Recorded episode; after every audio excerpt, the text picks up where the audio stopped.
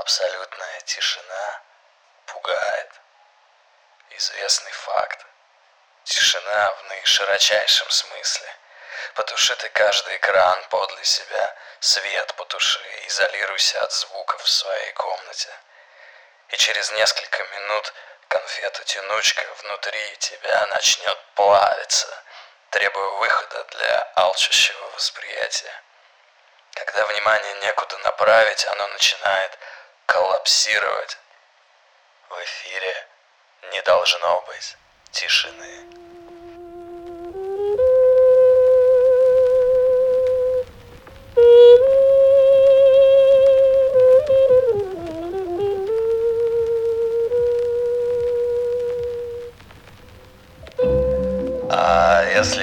Еще и то самое, что резонировать с тобой будет, совпадая с тем, что слышать бы так хотелось. А ли ты еще не знаешь, чего хочется, тогда... Тогда еще и элемент тайны до сюрприза. Это белый демон, Чи. Я для нас постараюсь. Обещаю.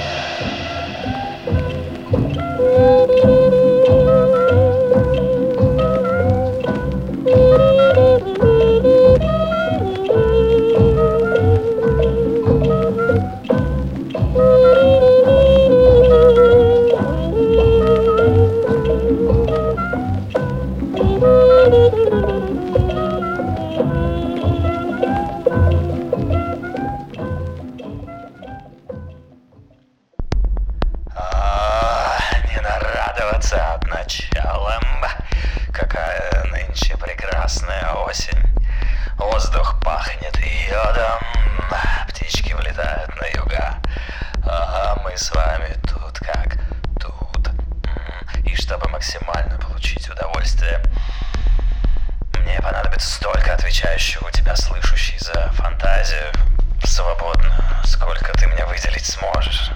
И актуально это и для текущего сеанса, и для грядущих в целом. Работает все очень просто.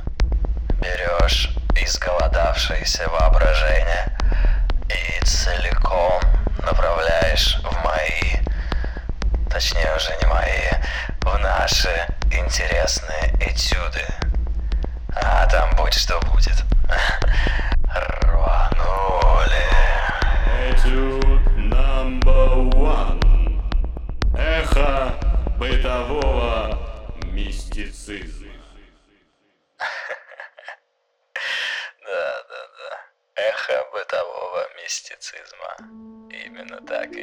иначе. Стишок сначала. Зайку бросила бабайка. На кровать запрыгнул зайка. Был дырявым тот мешок, что бабайка уволок. Известно, что что-либо существует, пока в это верят. Из такой простой аксиомы экзистенции выходит простой вывод, что стоит перестать всем верить во что-то или в кого-то, и оно перестанет существовать. Не так абсурдно, как может показаться. С языком, скажем, так же работает. Поэтому в антиутопиях слово для обозначения неугодного вычеркивают, и за пару поколений, как и не было того, что этим словом обозначалось. А для действительности нашей пример куда как проще. Сейчас, как помню, проснувшись на своей чебурашке. Чебурашка это диванчик такой для детей был.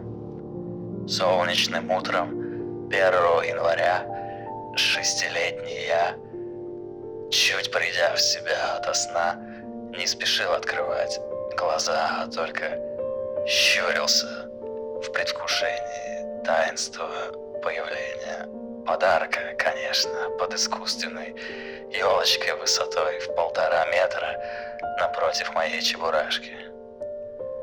И сквозь прищурку эту отчетливо видел я оставленного на тумбочке подле елки солдатика своего.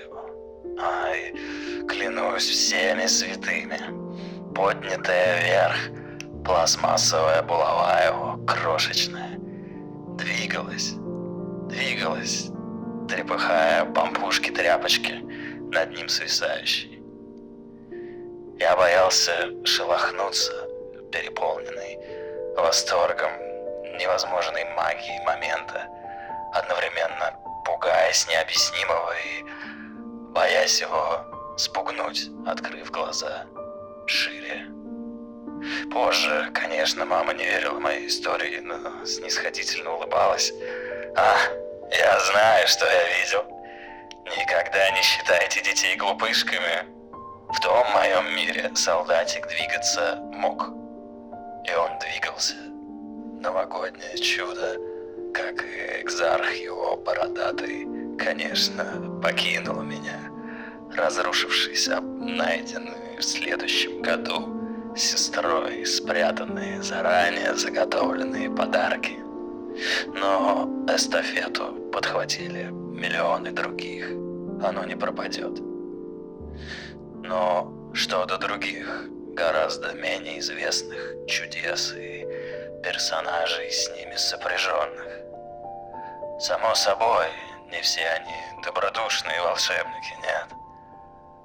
Каков храбрец юноша, купающийся в омуте июльской ночью, не убоявшийся сладкого пения мавки, что поманит его смертельные любовные объятия на дно своего царства. Или вот, на стыке тысячелетий, подле одного и того же болота, были найдены тела мужчин. Сначала одного, а спустя три года второго. Они были без одежды, утонули, собирая клюкву. И интересно то, что одежда обоих была сложена в корзинке с этой самой клюквой. И пока объяснения сыщиков не было, местные быстро вспомнили сказ о ядовитых змеях-василисках, чьи укусы вызывают жар такой, что жертва сбрасывает одежду и бросается в воду, чтобы остынуть. А клюкву, слышащий, на севере собирают в октябре. И что же, ладно, положим. Нам пускай и слабо, но знакомые, и русалки, и домовые, и котик черный нам дорогу переходящий, вестник беды, и ласточка низко летящая, вестница дождя. Но что, если за шумом времени нашего все эти чудеса едва ли кем-то веруемые, и еще одно-два поколения и будут забыты? Они на грани. Но что если, как и все в мире, сказка боится быть преданной забвению и перестать существовать? Но не все так трагично, слышишь, и напротив, напрашивается интереснейший вывод. Тут внимание. Получается, что чудо активнее будет проявлять себя, дабы о себе напомнить, получается, что мы в удивительный момент живем, когда мистический символизм сам будет являться у нас перед глазами и не ускользнет от внимательного путника чудо в повседневности. Ласточка вызовет дождь, а солдатик будет трясти булавой. И обратно. Замечательно то, что нужно. Меняем пластинку, иначе рискуем прослыть излишне сентиментальными,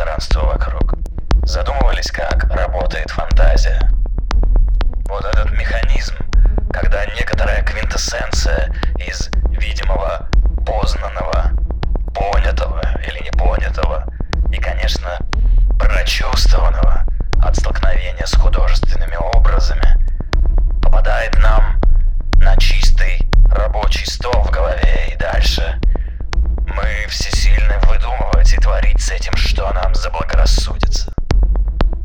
А можно запустить процесс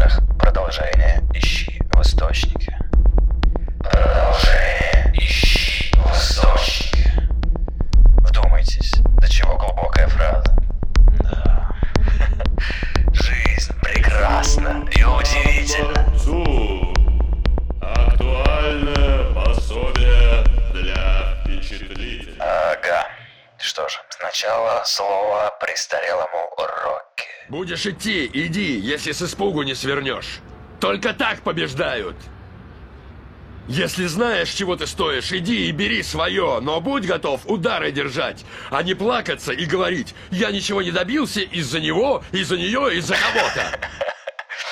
Ладно, допустим, нам этот кусочек очень был нужен.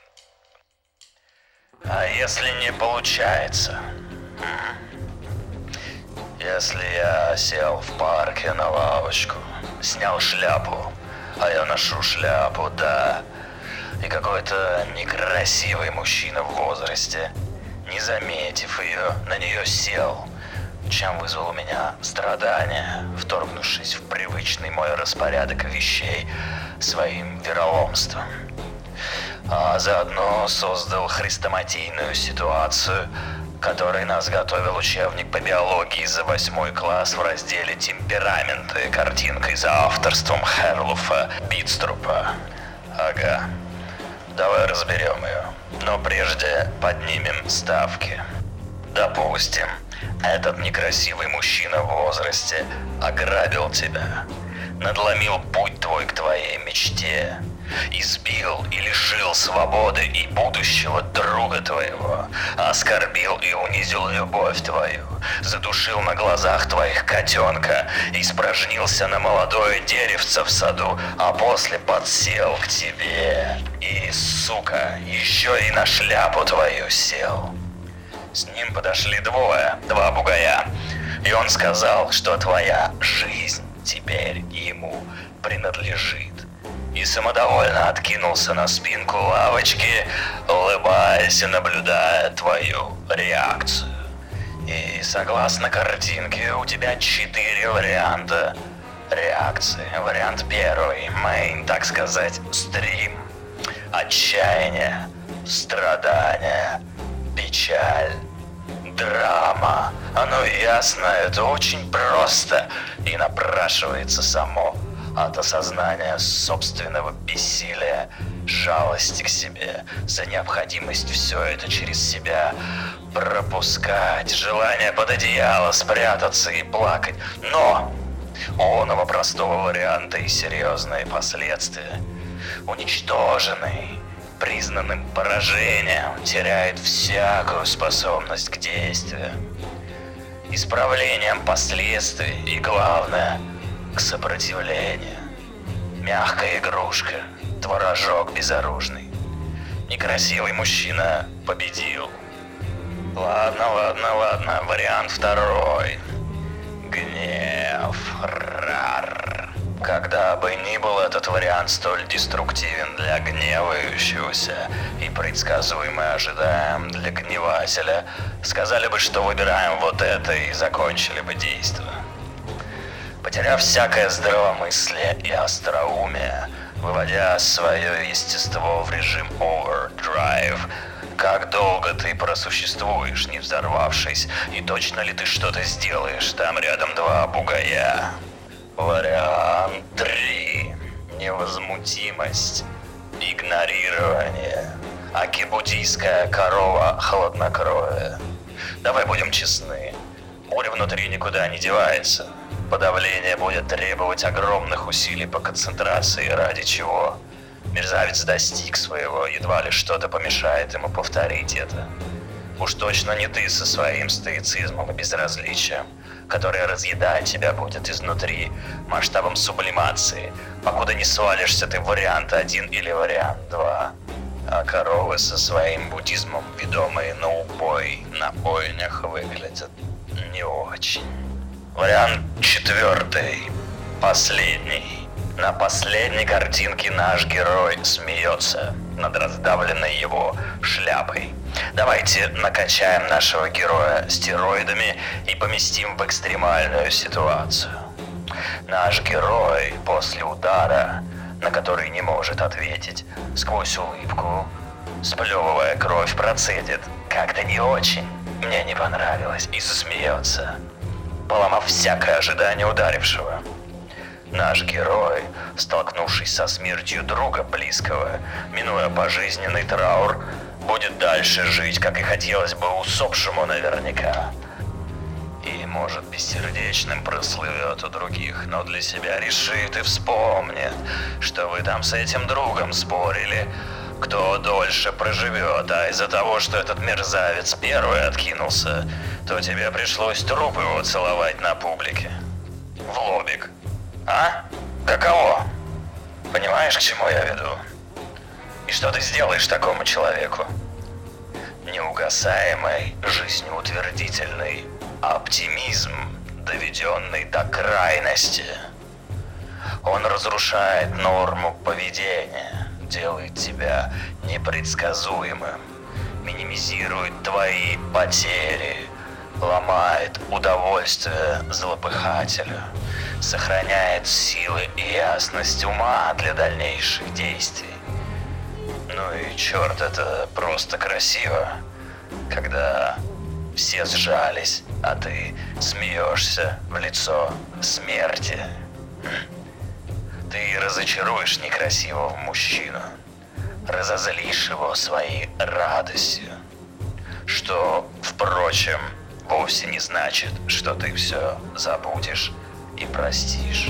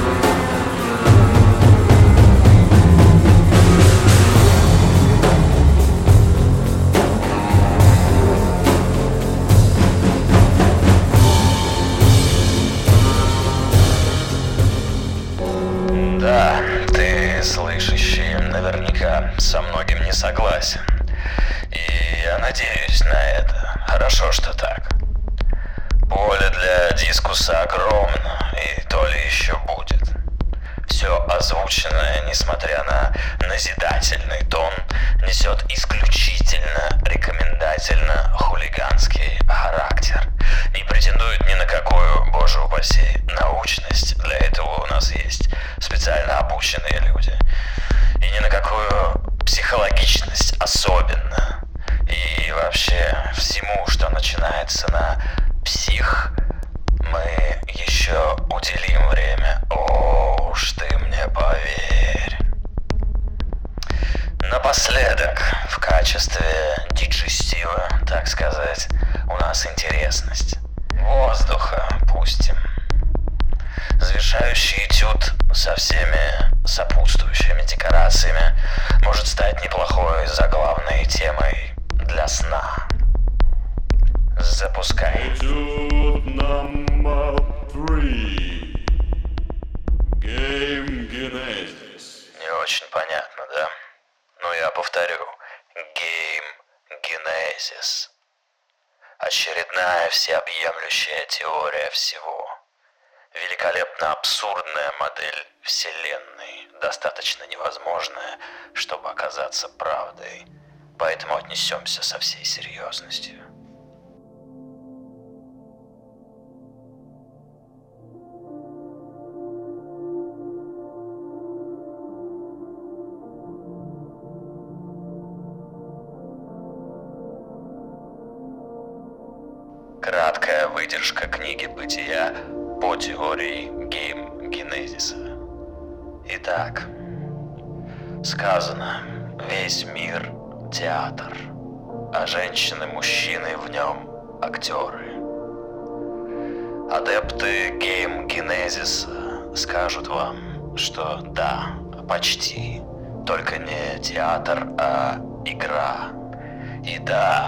Да, вначале было слово, но словом этим, вернее, словами, были New Game. Почему на Англии?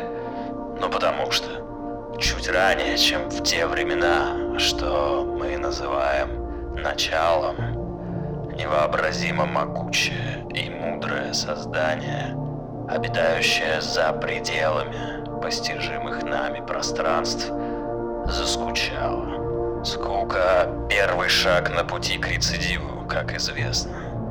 И дабы ее побороть, это создание, которое, как вы, может, догадались, нами именоваться будет Ох, решила между делом поднять сервер и накатить на него на своей космической машине последний выпущенный графический движок со всякими крутыми нововведениями, такими как гравитация и все такое. Черные дыры, фотоны, дисперсия, сверхновые, полный набор замечательных по красоте эффектов. Занимательное формирование космоса со всеми этими термоядерными реакциями увлекли создателя на десяток другой миллиардов земных лет. Однако после появилось ощущение, что чего-то не хватает. Красиво, но пресно. Надо, так сказать, жизни вдохнуть в проект. И было принято решение в качестве эксперимента на одну уютную планетку закинуть искусственный интеллект, ботов, если угодно, самообучающуюся нейросеть со свободой воли, с совестью, с фантазией и даже с модной фичой в виде юмора. Полный набор. Я бы хотел сказать, что это был самый передовой искусственный интеллект, но это было бы грубой лестью человечества. Предполагаю, что человечество бесплатно распространялось на дисках, приложениях к игровым журналам по аналогии с ботами для Counter-Strike в нулевые годы. Вначале предполагалось сделать человека бессмертным и в одном экземпляре. И даже общаться с ним на всякие темы, вроде того, как сейчас мы чатимся с нейросетями. Но человек оказался достаточно скучным, и потому Творец быстро заскучал, а после заскучал и человек. И потому создали второй экземпляр, куда как более симпатичный и интересный. В исходных конфигурациях ко второму экземпляру степень хаотичности заметно прибавили, а рациональности убавили для пущего интересу. И это имело последствия, известно какие. Дабы боты не познали полную суть свою, к чему так подталкивал первый экземпляр, второй экземпляр, после чего бы стали неиграбельны, пришлось сделать их смертными, чтобы просто не успели за свой цикл жизни. Чтобы совсем не вымерли, дали возможность самокопирования. Гейммастер сказал им «плодитесь и размножайтесь» и ушел в режим наблюдателя. Начале времен было так себе. Создания были жестокие, чудовищно тупили, убивали друг друга раньше, чем успевали что-то интересное сделать. Тогда гейммастер решил аккуратно вмешаться. Выбрал фаворита и выдал ему, ну не то чтобы правил, с правилами было бы неинтересно, но назиданий, заповедей, если угодно, 10 штук. И да, исповедующие гейм-генезис вполне себе буквально представляют разверзнувшиеся небеса и появившиеся оттуда записанные правила на глиняных табличках. После, конечно, создатель принял решение являть себя изящнее, а то нейросеть человека перемыкала от увиденного. Но одного раза более чем хватило, чтобы ему начали поклоняться, хотя это вовсе и не было его целью. Не сказать, что все шло гладко, скорее даже наоборот. В те времена создателю играть было интересно, так что то, что мы сейчас называем чудесами, тогда было на каждом шагу, это было повседневным явлением. Потопы мировые, раздвигающиеся моря и все такое. Далее неоднозначность в книге бытия по геймгенезису. Неоднозначность заключается в неясности, кем именно приходится эта фигура создателю. Сын, друг, возлюбленная. Почему бы и не быть какому-то прообразу женщины в мире Творца, по образу и подобию уже. Но так или иначе, он присоединился на сервер. Решил строго отыграть полный ролл-плеинг по всем правилам сервера. Заодно чуть направить на куда более интересные векторы развития, утопающие в грубости и невежестве человечества. В пользу того, что отыгрывала Сына Божьего женщина, говорит, конечно, учение о всеобъемлющей любви к ближнему. Но это оставляем на усмотрение тебе, слушающий. Мы оперируем фактами, качественную оценку этой теории не даем. Так вот, учение, чудеса, воскрешение, вознесение ученикам приближенным расширили конфигурации, да возможности сотворять небольшие чудеса.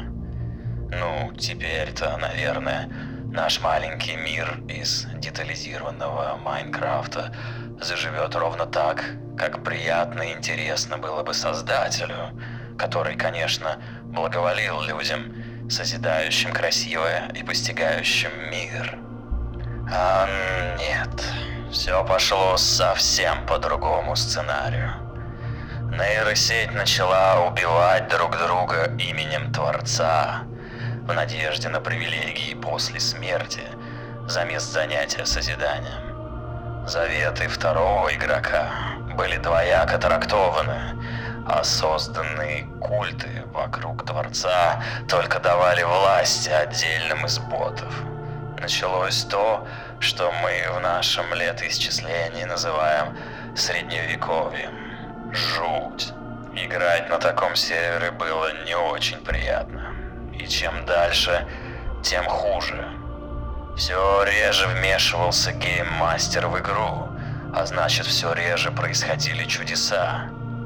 Нет, не все так безнадежно. В отдельные моменты боты делали что-то интересное и занятное, но уж больно редко против их общего количества и на фоне того, что делали другие. В конце того фрагмента времени, что мы называем 19 веком, один смышленый бот констатировал, что Бог умер, и мы его убили. Это было близко к истине, но правильнее сказать так.